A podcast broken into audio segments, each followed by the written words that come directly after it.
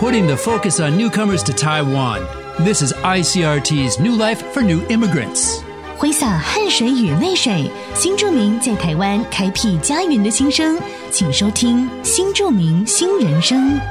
Originally from China, Duan Xulian's father was a chef.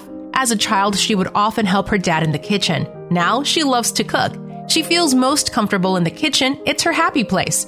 Aged 18, Xulian married and moved to Taiwan. When she first arrived, she could only find work in other people's kitchens. She worked in hospitality for over 20 years before finally starting her own business. Thanks to her hard work, she opened a Hunan beef noodle restaurant at age 39.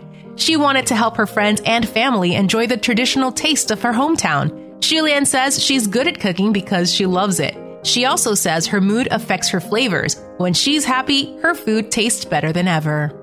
中国新著名段旭莲十八岁时就成为台湾媳妇，从小跟在大厨父亲的身边打杂。喜欢做菜的她，一进厨房就像是到实验室一样开心。刚嫁到台湾时，她只能在台菜餐厅炒菜，坚持二十多年餐饮业，终于在三十九岁成功创业，开了一间湖南祖传牛肉面店，把家乡祖传的牛肉面跟大家分享。段旭莲说：“我读书不怎么样，但对炒菜还是蛮有天分的。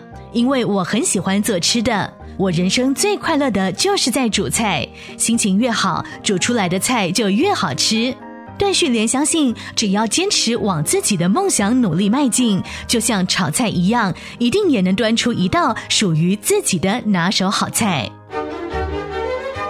CRT 新住民新人生由新住民发展基金补助播出。You've been listening to ICRT's New Life for New Immigrants, brought to you by the New Immigrant Development Fund.